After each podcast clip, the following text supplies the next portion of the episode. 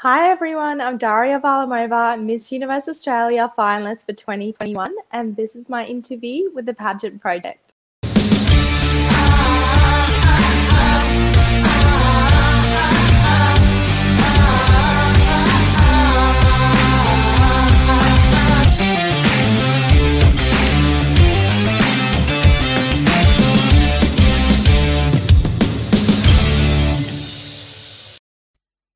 Hi, everyone. It's Adrian from the Pageant Project, and my special guest for today is an Australian with a not so Australian name, Daria Varlamova, who is a Miss Universe Australia 2021 finalist. Daria, welcome to the show. Thank you for having me. It's about time that we did a sit down like this. you are a very, very busy girl. Um, I was just thinking the other day I don't get to interview many Australian girls. And it's so funny because I've been doing my research. So I've been watching some of your Instagram TVs, anxiety diaries, etc. And you moved, correct me if I'm wrong, but you moved to Australia when you were eight, right? From Russia? Yes. Yes, that's right. Um, so okay. I moved to Perth, Western Australia, and um, that's where I grew up. And I have been living in Melbourne for about four and a half years. Okay it's just funny to me that someone who moved to Australia at the age of eight has more of an Australian accent than I do.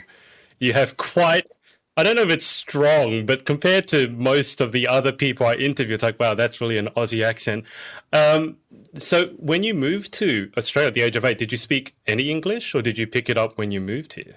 No English, no word. Um, so it was really difficult for me. I remember when I moved, um, my parents got told by the teachers that if I didn't pick it up within a month, I'd have to go to a special English as a second language school.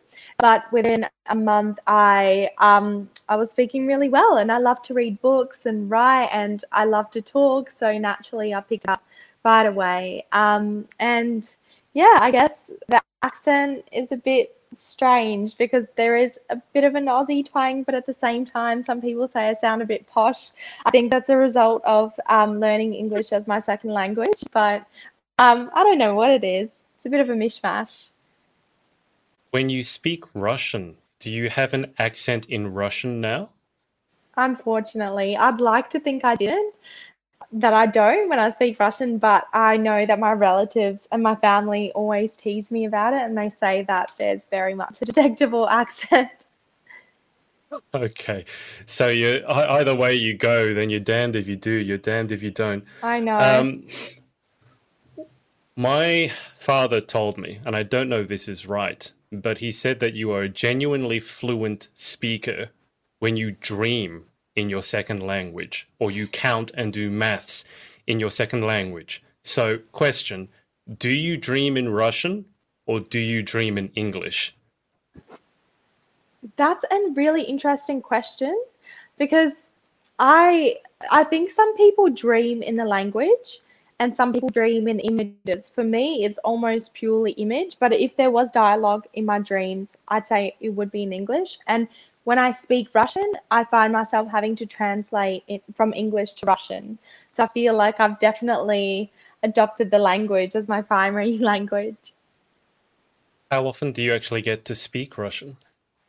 So I actually speak Russian every day because I um, get on the phone with my grandma, or I try to every single day. Um, so she can't speak any English, so I feel like it's a really great excuse for me to not only stay in touch with my family, but to also practice my Russian. And since moving to yeah. Melbourne, I've found so many new Russian friends as well. But I get I get a little bit shy to talk Russian to them because they're a lot they're a lot better than me.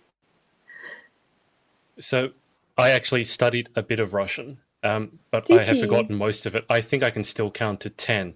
But how do you say hello in Russian? I, I was thinking about this the other the other day. I can't remember. How do you just say hello?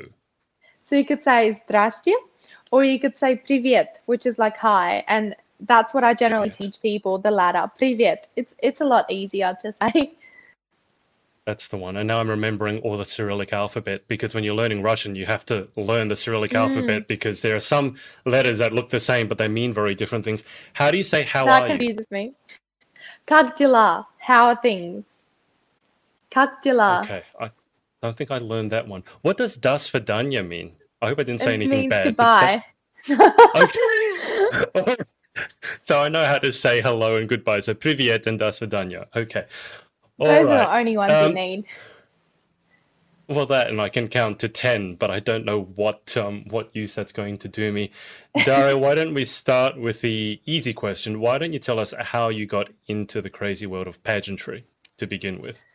Yeah, so let's go back to when I was 19. I was starting to model, and a friend of mine told me about the Miss Universe program.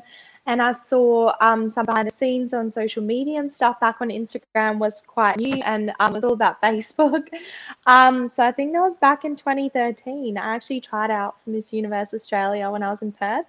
I didn't even make it to a state round, um, which is crazy to think about um, when I try to imagine how far I've come in that time, it's just, um, it's, there's been a lot of growth that has happened in those years. And I feel like those are such formative years, your late teens to your mid 20s. Mm. Um, so yeah, I didn't get through to Miss Universe state levels at 19, and it did crush my spirit a little bit. I'm not going to lie. Um, but I found that since moving to Melbourne, I took up acting and modeling, and that definitely gave me an extra boost in confidence. So I thought, you know what? While I'm still in the age bracket, I really want to give this another red hot crack. And I actually um, went for Miss World because I had some friends in a program, so I did that. Um, and I became a national finalist and I went to the Gold Coast and it was quite an amazing experience. I met some incredible mm. girls, some friends for life, and I wouldn't change it for the world. And then the following year, I tried out for Miss Universe, and then I became a national finalist for that program, which is uh, totally different, as you know. And now I'm doing it again, Miss Universe Australia for the second year in a row. What um what position you didn't just become a national finalist? I think you're being humble. What what position did you come last year? Remind me. So I came fourth runner up. So I came fifth. Okay, so the the important question is, I mean, in terms of wh- how you want to do this year, I think it's safe to say you everyone wants to improve. But when you go into a pageant that's as big as Miss Universe, and it, that's the biggest in the world, do you set any expectations on yourself as to how you're going to do, given that pageantry, it's inherently subjective. So even if you've improved on the night, the judges might just be looking for something different and you might not improve. Have you set yourself any particular goals that you want to achieve this year? I think my goals, um, the goals that I set for myself, I would be reaching for with or without a, a program like Miss Universe. So I can only try to be the best that I can be. And I don't actually worry about how that fits into Miss Universe, funnily enough. I'm always trying to strive for more and to be a better version of myself.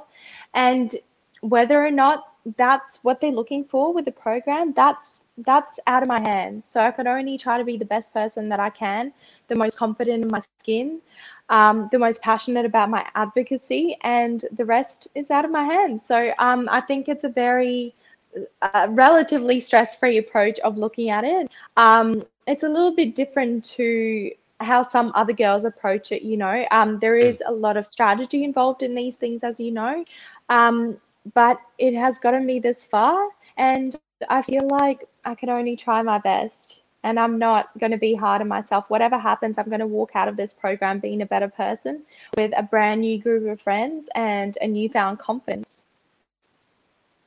I think that's a that's a sensible way, dare I say, a mature way to to approach it, rather than getting too hung up on on where you place. Uh, can you give give me an idea, give the audience an idea what your preparation looks like on a sort of a day to day or weekly basis? Because everyone's a bit different. Yeah, definitely. So I think for me, um, physical fitness is a huge part of my life, and I definitely amp it up before state finals and national finals. Um, for me, that includes eating um, nutritious foods, but still balanced. I still cannot deprive myself of my desserts, everything in moderation, um, and going to the gym about five times a week for 45 minutes um, each session. I feel like um, I could be a bit of a perfectionist at times and I try to set these unrealistic goals, but I know that I can never achieve them because they're impossible. So I try to make sure that every day I remain consistent in terms of my physical fitness and my diet. And in terms of the other side of preparation, I feel like your mental preparation is um, mm. very important. It's just as crucial as your physical prep.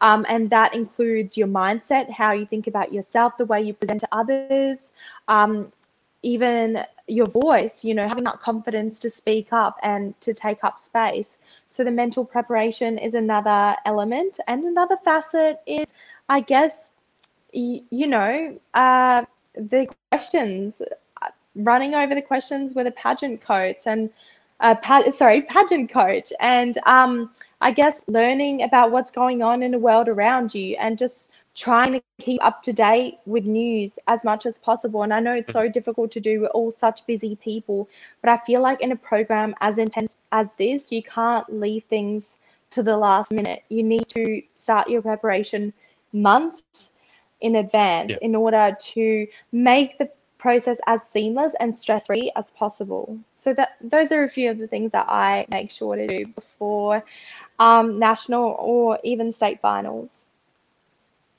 The, the mental preparation, I think, is key. And I think a lot of people 100%. kind of overlook it um, or don't give it its due. It's like they do a lot of the physical training, but I don't. I think there's mental and emotional training you can do. Now, you've been, as I said, I was doing my research. You've been fairly open with some of the struggles that you've had during lockdown. I mean, God, we've all had struggles during lockdown. 2020 wasn't the best year for most of us, and you literally started a, a small series on IGTV called Anxiety Diaries. Um, what has the last sort of forgetting the pageant for a sec what has the last god it's been more than 12 months now with corona so what have the last what was 2020 like for yourself Whew, 2020 was definitely a challenging year for me and i know for so many others it was definitely full of ups and downs there were moments when we went into lockdown in melbourne initially where i mm. felt oh you know like i did as bad as it sounds i did want a moment to slow down, a little chance for a breather. But I feel like we very quickly got over that, and it did take yeah. um, its toll mentally. Um, so it was, and to, I guess, throw another challenge into things, I was a finalist for Miss Universe Australia. So we had a lot of content to stay on top of and a lot of pageant prep to do. Even though the national final was held digitally, there was still a lot of mm. prep to be done. So I feel like it was all too much and it was all very overwhelming. And I know a lot of my peers were feeling a similar way. So I decided to start a series to connect others and to, I guess, facilitate these conversations around mental health because I feel like um, now more than ever, it is of crucial importance to be having these conversations and to be working towards stigmatizing topics around mental health. So um, while I started with the IGTV series, I feel like that sparked something much bigger in me and it made me realize what my purpose was. So, as bad and as challenging, I can't say bad because it was full of ups and downs, but as challenging as last year was, it gave me something um, so invaluable, and that is my purpose in life educating and assisting and driving conversations around mental health. How, how have you found I mean, you, you have interviewed some people and you've done some IGTVs where you've talked straight straight to camera, as it were. How's it been for you? What have you felt that you've learnt about mental health in general, or the biggest misconceptions about mental health? Because I like to think that we are now talking about it more than we used to, which is a good thing. Um, and I saw one of your episodes where you interviewed, I think it was your housemate, and you're getting his his perspective as a man, which is a slightly different mm-hmm. topic. But that's that's also something that we need to discuss more. But in general, doing the work that you've done so far with mental health, how have you felt? What have you felt that you've learned from it, or maybe what some of the biggest misconceptions people might have about mental health are? I feel like one of the biggest misconceptions is that uh, social media anxiety affects uh, primarily women. Um, and that is what we discussed with my housemate Anthony that men actually get um, the brunt of that as well. Um, you know, men uh, can succumb to body image issues and um, the pressures of living a large life and just, I guess, um, the financial pressures um, of having to have a side hustle and to have a thriving mm. business as well. Things that I never even thought of. So I think um, last year really sh- shone a light on um, men's mental health and how, I guess, how we don't talk about it much. It's kind of the elephant in the room. We talk about mental health on a whole, but I feel like um, it can manifest differently in men and in women. So I think it's really interesting to have these conversations um, with every gender and to talk about how these issues present differently because they can, um, yeah, they can, they're completely different. And that's something that I didn't realize um, prior mm. to that. Um, speaking of social media, I mean, on Instagram, I think you have 50,000 followers, give or take. And I, I see you as sort of an example of a successful, like a real influencer, as in someone who's turned it into a, a real business, not just someone who has a lot of followers. Uh, well, and you. I saw, I think it was a podcast episode you, I didn't listen to it, but I saw the headline for it, and it said that you try to spend, I don't know if this is quite right, but you try to spend as little time as possible on Instagram. So can you just run us through that? Because social media, for a lot of us, because you remember back to 2020, TikTok exploded. And all of us were mm. lying in bed until three in the morning, whether we were making TikToks or not we were looking at them and there was just scroll fest, scroll fest, scroll fest. My friend said she fell in a scroll hole. Uh, so, social media and having a social media business, being a successful influencer, and mental health. How do you balance those two? That is a really good question. Um, and if I'm honest, I'm still working on that. I'm still working on finding that balance because um, as of recently, I have been feeling um, burnt out just from being on social media and um, having a lot of work obligations and, you know, just wanting to take a breather sometimes but being unable to. Um, so, it's interesting you mentioned TikTok and versus Instagram because I feel like with Instagram, people are showing their highlight reels, which um, mm can be very detrimental to people's mental health. Whereas TikTok, um, it is primarily an entertainment app. You know, people are being silly, they're being goofy, um, and you don't get the same sense of comparison generally that you do with your peers on Instagram. Um, so for me, an important balance is just getting my phone, as simple as it sounds, and doing things um, with my family, just staying present. Um, and I think it's so tempting to when you're spending time with friends and family to get a notification and just check it. It may take a split yep. second, but it actually disengages you from the conversation and the present moment. So I find it's very important to just put away my phone and just stay as present as I can. It's sort of like a mini cleanse for my soul.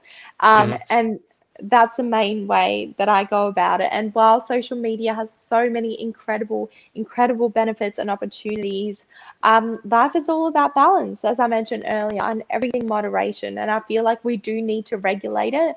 We could regulate regulate our children's iPad use, but we, we so mm-hmm. often who's going to regulate our use of technology? You know, so we need to, um, I guess, reparent ourselves in that sense and make sure that we're staying on top of limiting uh, technology use wherever possible, especially if your job centers around it. If your job didn't center around it, if you didn't need it, do you think you'd still be on it? I think that's a good question. Um, this is what I, in some conversations that I've had with my friends, I said that I almost wonder if my aversion to using social media for fun comes from the fact that um, my work centers around it. And who wants to do their yeah. work? Unless it's your passion, generally speaking, once we're done with work, we want to shut off and not think about it. Yeah. So that's a good question. I feel like I would enjoy it more um, if it wasn't my work. But I guess the silver mm-hmm. lining with that is I'm not exposing myself to the comparison trap by scrolling through my social media. But the other side of the coin is I'm not engaging as much as I would like to. So you just can't win sometimes. it's difficult. I hear you on that. What is Mm. your favorite social media platform at the moment? Is is it TikTok? Is it Instagram? Yeah. I would I would say ask Facebook, but no one seems to be using Facebook anymore. So No. is it Instagram? Is it TikTok? Is it YouTube? Is it Twitter? Is it Clubhouse? What, what what's it for you at the moment? I can't get into Clubhouse, honestly. Like I, I downloaded it, I got the invitation, I opened it, but it, it just wasn't for me. For me, it just added to the noise inside my head, and I'm very, very stubborn. So I thought, no way, I am not succumbing to the trap of yet another social media platform. And I know that um, I need to research it further, but I know that potentially there could be huge opportunities there.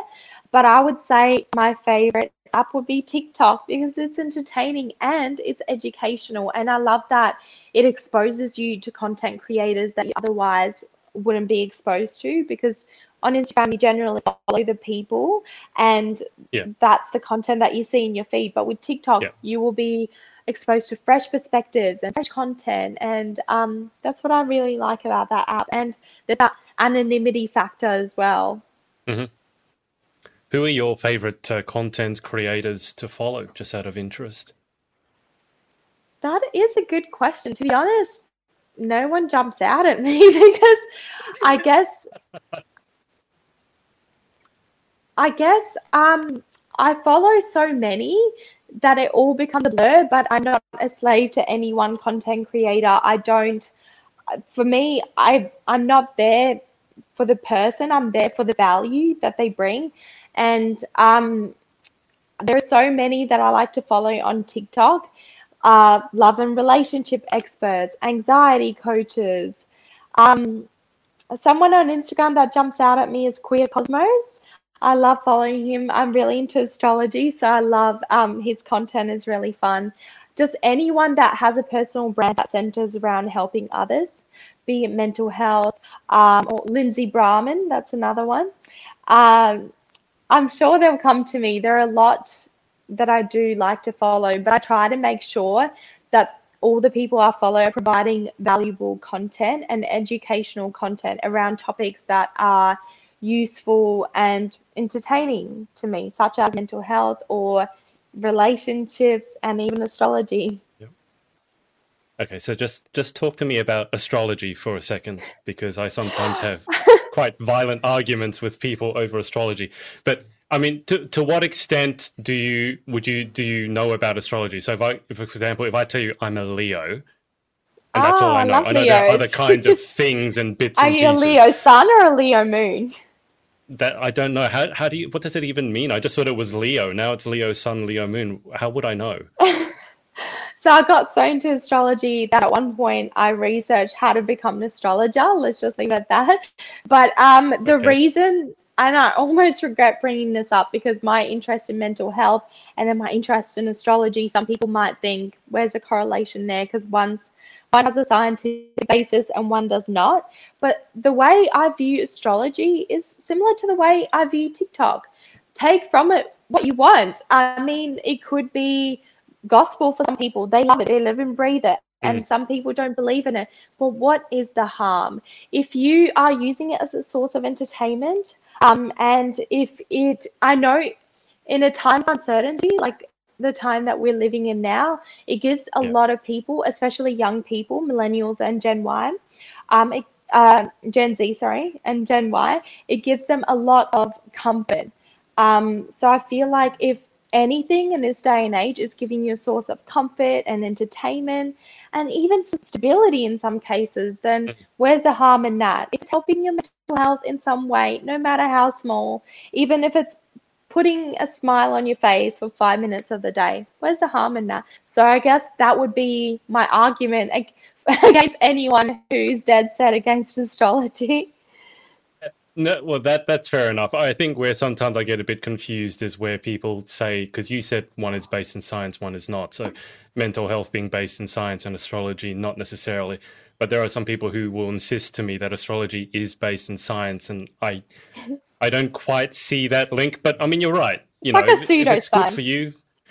Yeah, if it's good for you, it's good for you. Um, so, can you actually tell me anything about what's going to happen to myself in 2021 just off the fact that I'm a Leo? I mean, you studied Ooh, a little bit to be an astrologer, no. so you can't. um, I don't keep up to date. I don't keep up to date with it. Um, I'm interested in birth charts, but funnily enough, I never really found horoscopes to be um, that interesting. I'm interested in people and I'm interested in their hmm. makeup. Mm.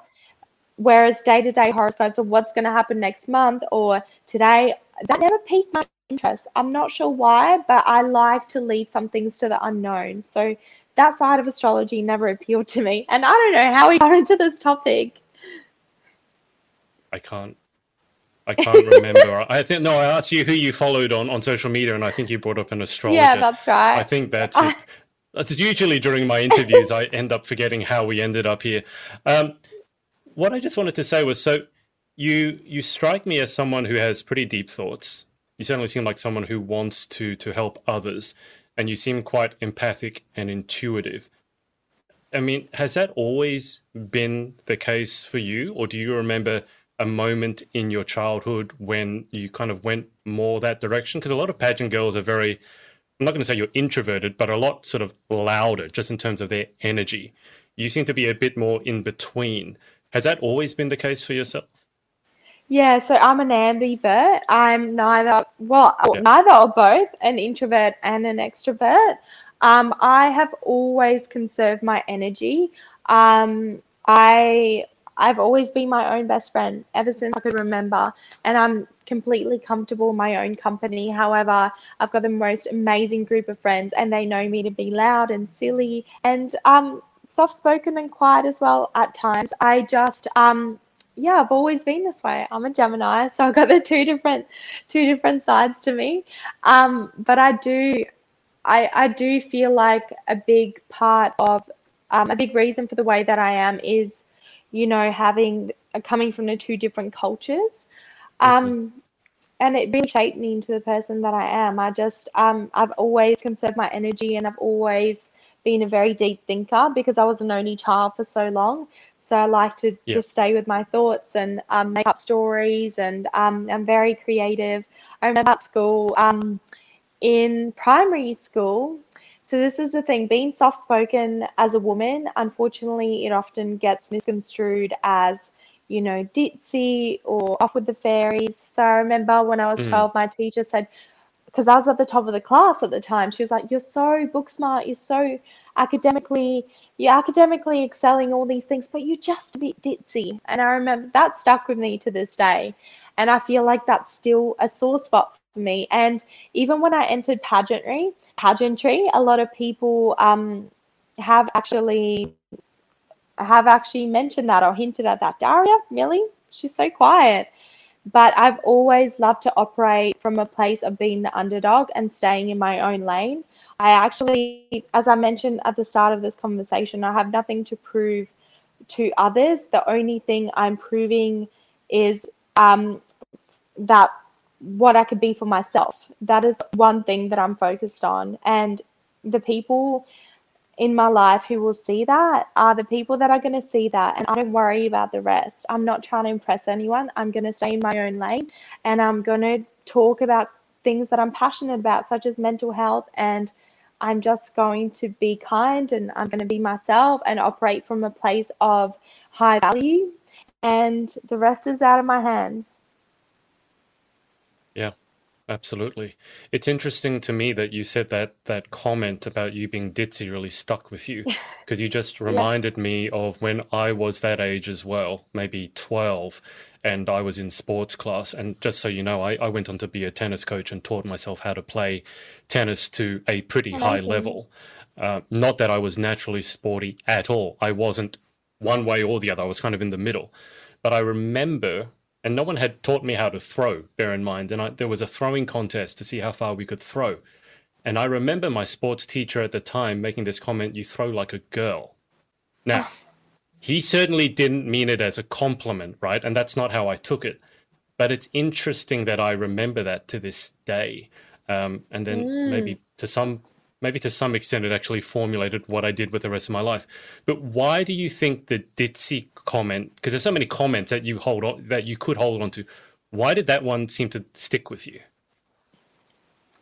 I think as a child, the very thing that I loved about myself, my creativity, was then weaponized against me um, and then became a facet of myself that I didn't like. I thought I always had inkling that I was a little bit different in my crea- creativity um, and always daydreaming in class.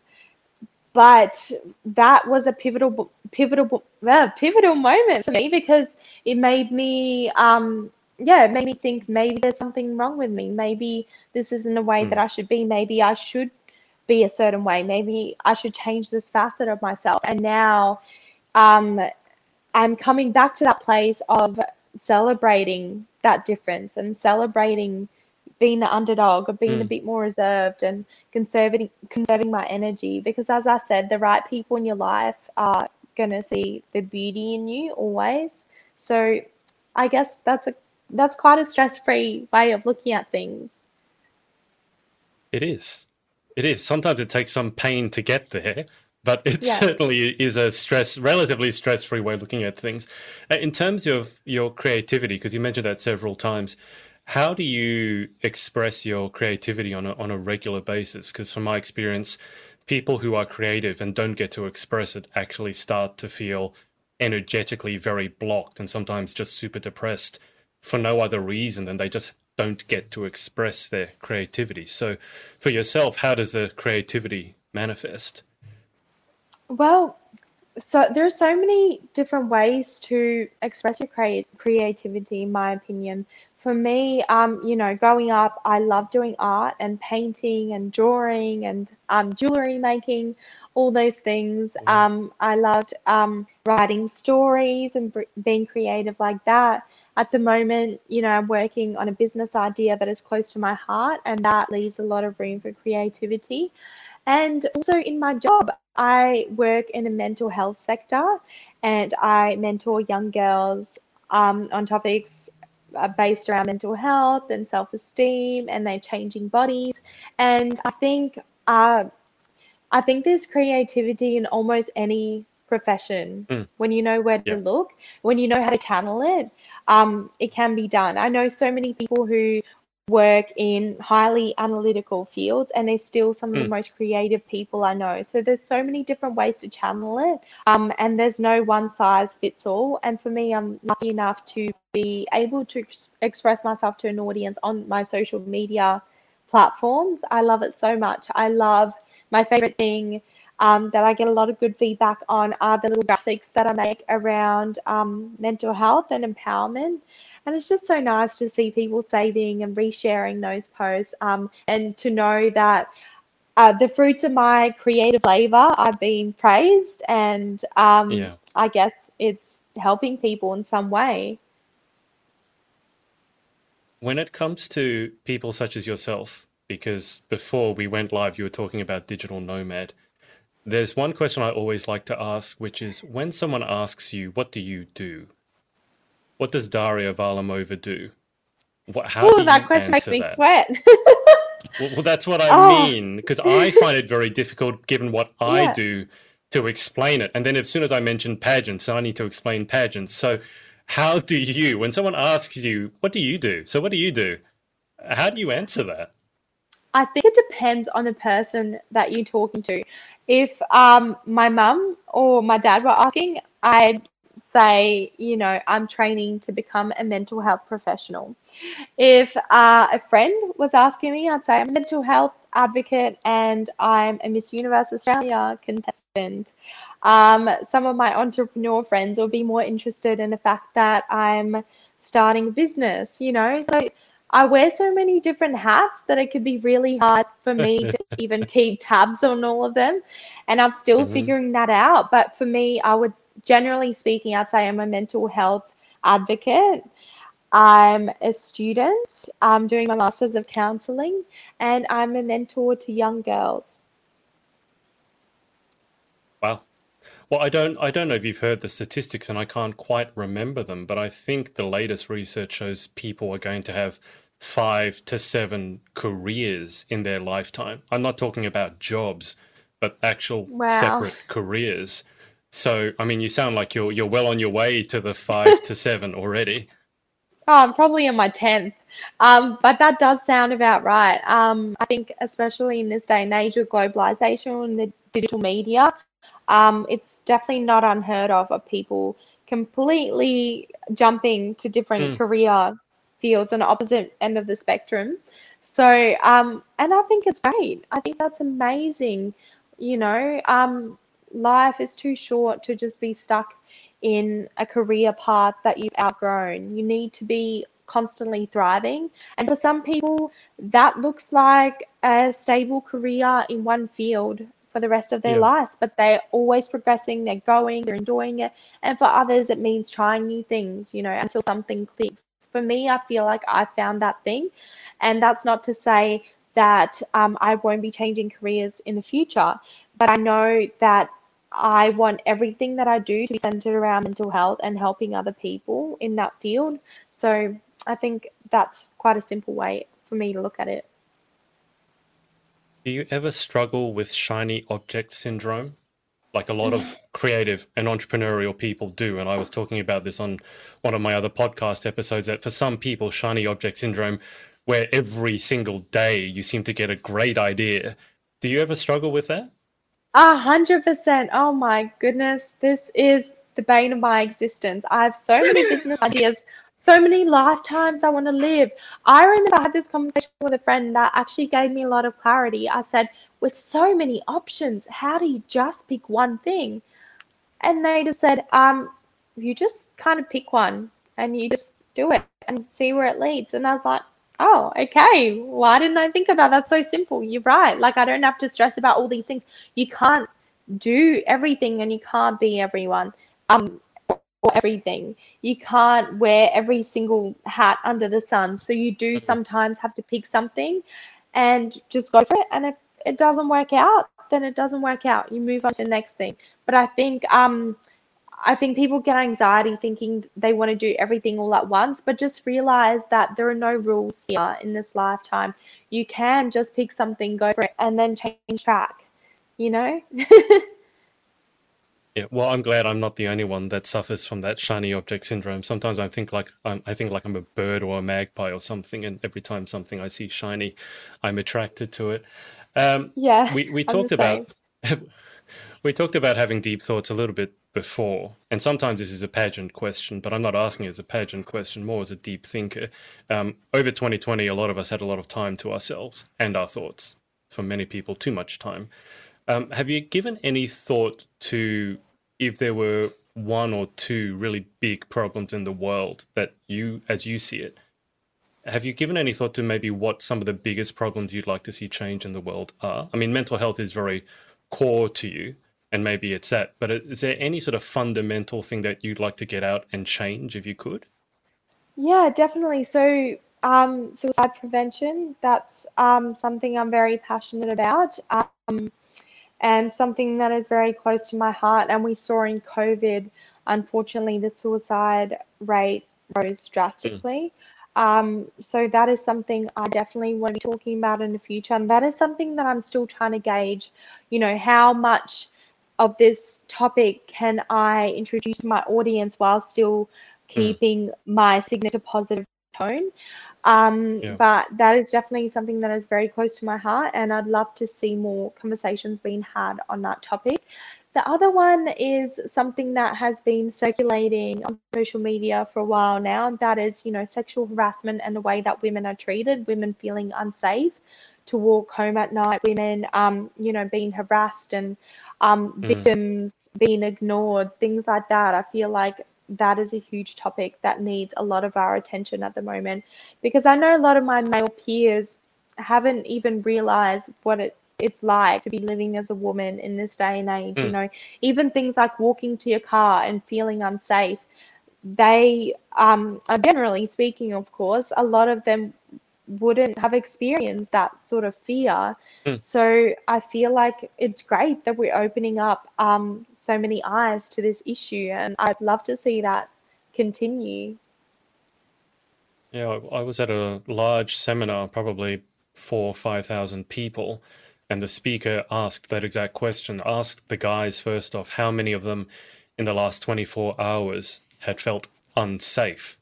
And you see maybe out of 5,000, 1% of the hands go up, if not that. Mm. And then same question, but addressed at the women, and it's literally 100%. Every single one of them at some point Wow. in the last 24 hours had felt unsafe, just even if it's walking to the car, walking home. And this is something it, I think it's very difficult for men to understand, even me having worked with women so much. This idea that you have to, for example, change the way you walk from the train station home every day in case someone is stalking you and learns your patterns and then some can, somehow can get the jump on you. And that even if you do that, if they want to, you know, if they want to because they're physically stronger, they could do it.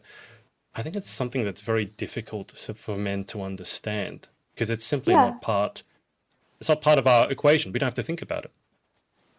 Yeah, 100%. And um, the work that I'm doing at the moment with young girls, young women, I'd love to see, um, I guess, young boys and young men Mm. um, having conversations around this in schools and um, in workshops because I feel like, you know, simply opening up their eyes uh, to this issue can have huge positive implications for the future.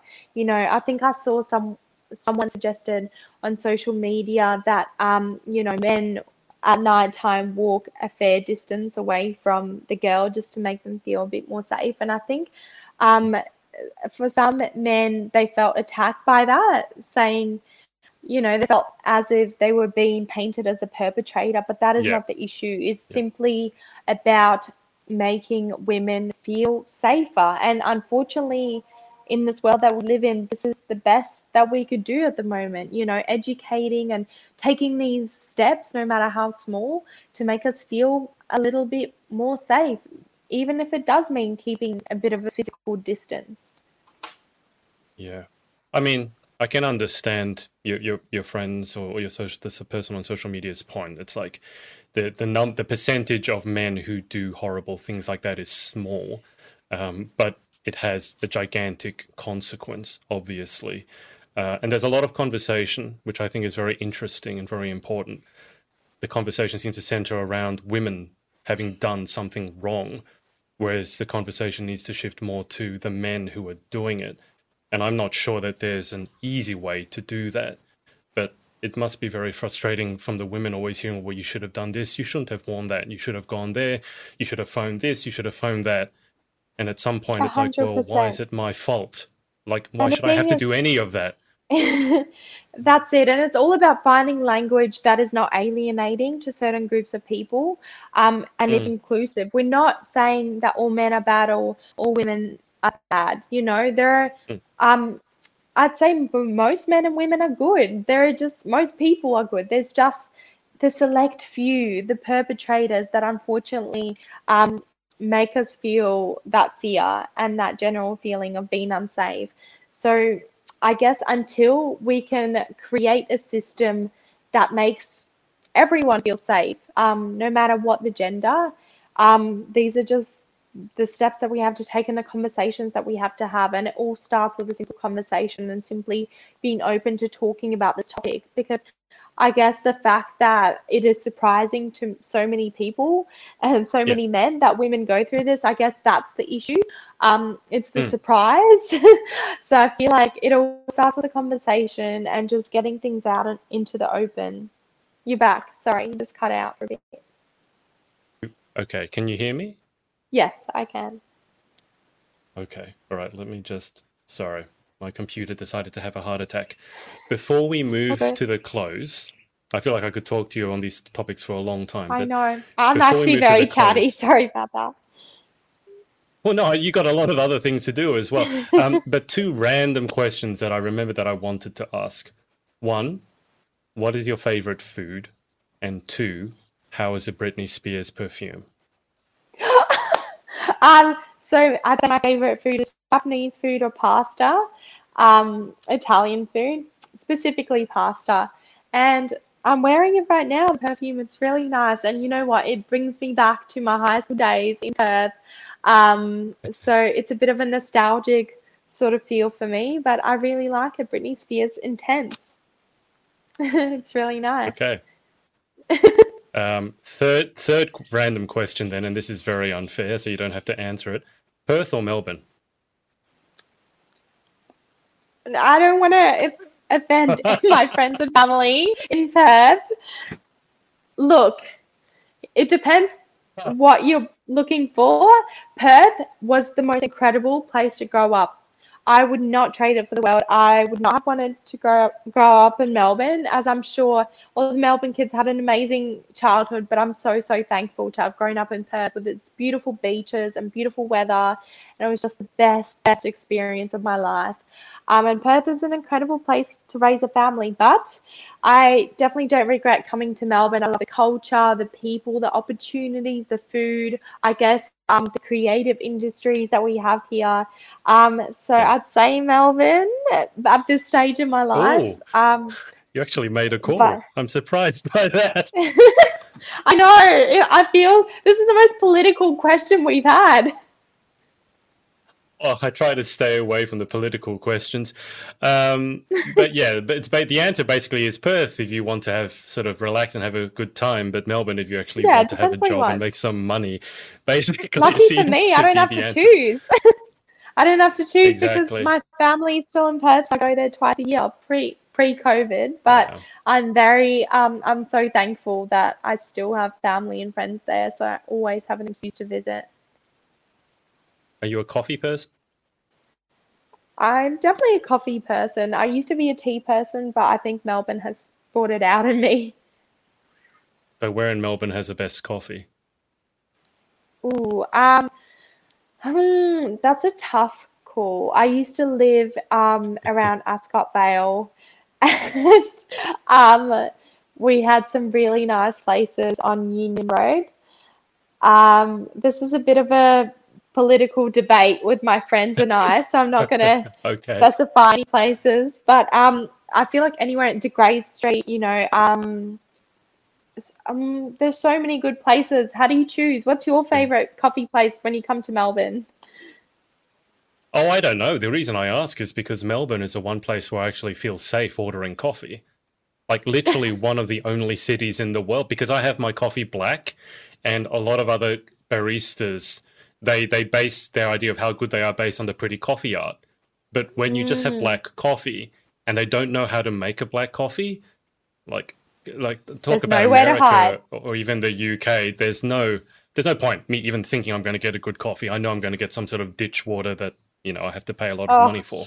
But Melbourne, Melbourne, it's actually hard to get a bad coffee. So I was just curious. You know what? Australia in general, um, wherever I go in the world, Nothing hmm. comes mm. close to Australian coffee. They don't even know what a flat white is in other countries. Come on. No, they don't know what a long black is, which is normally what I had. I, it took me like about a year to find out that they call it a cafe americano which oh I found I found slightly insulting that I need to call my call my coffee an American coffee, but whatever. Okay, I'll stop asking the random questions just before we go to the final ten, because I always wrap up the interview with the same ten questions. Is there anyone that you'd like to give a shout out to for supporting you along your journey, pageant and otherwise? Oh, um, actually, um, yeah, I have my well friend and someone who has coached me. His name is Jay, and he's from um, Sydney. And he's been a great support for me. He's helped me in terms of practicing questions, and um, he was one of the first people to believe in me along this pageant journey. So um, thank you, Jay. You've been amazing, and I, I literally would not be here without you. Well, that was simple. The shout out is a shout out. Okay, cool. But that's, I mean, it's all all my family and friends, and now I'm gonna go off on this long speech. I feel like I'm getting emotional. What have you done to me? I, all of my family and friends, but also my housemates. Um, I think during Miss Universe last year was really difficult, and a big part of the program was the content creation. And having my housemates, Grace and Anthony, um, help me with the brunt of my content creation was just a game changer. I couldn't have done it without them. So it's just all of the people in my life who mm-hmm. have said a kind word or um, done a small action of kindness or just send me flowers or show me any kind of support, just anyone um, that was there for me during last year, I'm very thankful for. Okay, so we've got a bit of a longer shout out there. I thought for a second, you, I've never ha- asked anyone for shout outs, and they literally gave one. No. You gave the Academy Award winning speech. Okay. Sorry. Before we play before we play you off the stage with the music, let's go through these final ten. It's not a speed round. You can answer as quickly Okay. or as slowly as you want. Okay, so here we go. Random question number one. What is your favorite word? Ooh. I don't have one. You look like You you, were thinking about it, then you Uh, well, kindness. what's a word you like? Kindness. Kindness. Okay. We'll go with that. All right. I'll, I'll give you a heads up. These questions mostly come in pairs. So, number Okay. one was what is your most favorite word? Question two is what is your least favorite word? Oh, Oh, really putting me in the spot. Um. Uh, I have no idea. Hostility. I can give you the most common answer. The most common answer to that one is moist. People hate the word moist. And I don't mind it. It's just a word. Um, if anything, it it sounds pretty. It's fun to say. I I guess I'm thinking more. I'm thinking deeper. I'm thinking more in terms of the meanings of the words. But I don't think there's such a thing as an ugly word.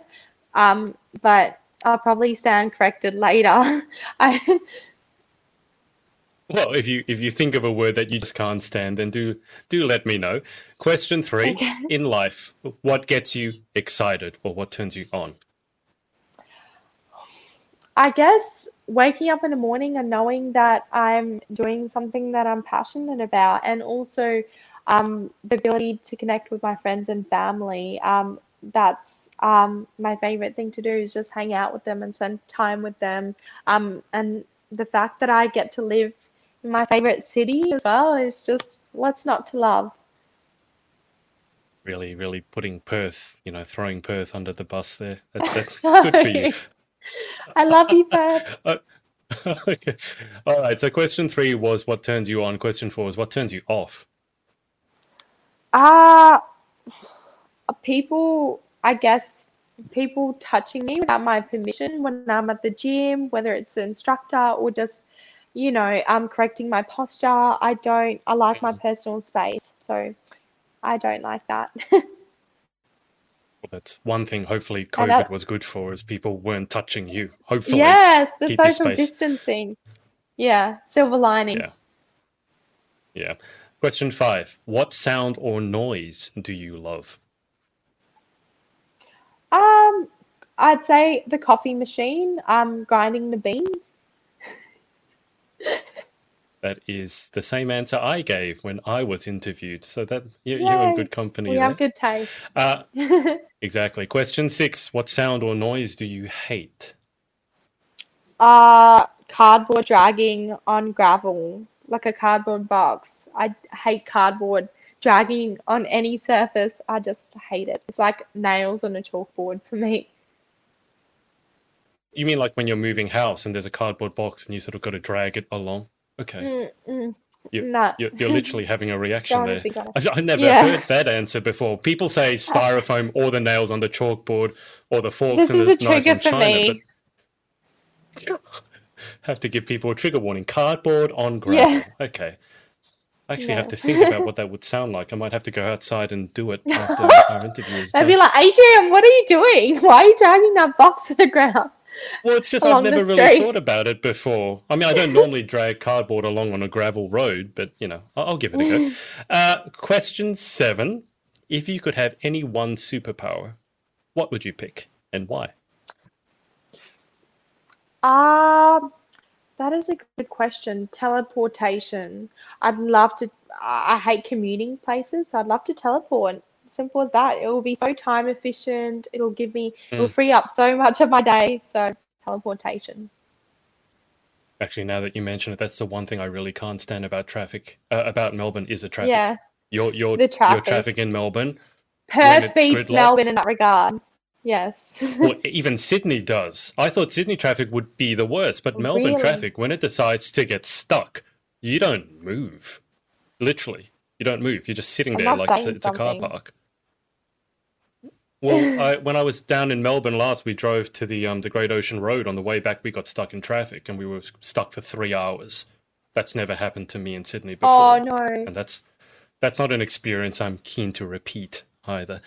Uh, Yeah. okay, No. so question eight: What job or occupation, other than your own, would you most like to attempt?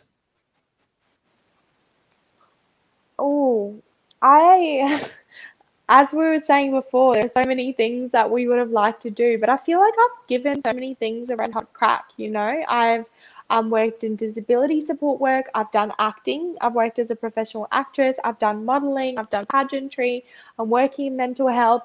The one thing I could say um, about me is that I've been lucky enough to and brave enough to try all these things. Mm. Um, so I'm very happy to report and say that I've done all these things, all the things that I wanted to and being curious about. Yeah. But the one thing I guess is becoming a published author, and that's still on my bucket list, soon to come. Oh, that's very hopefully.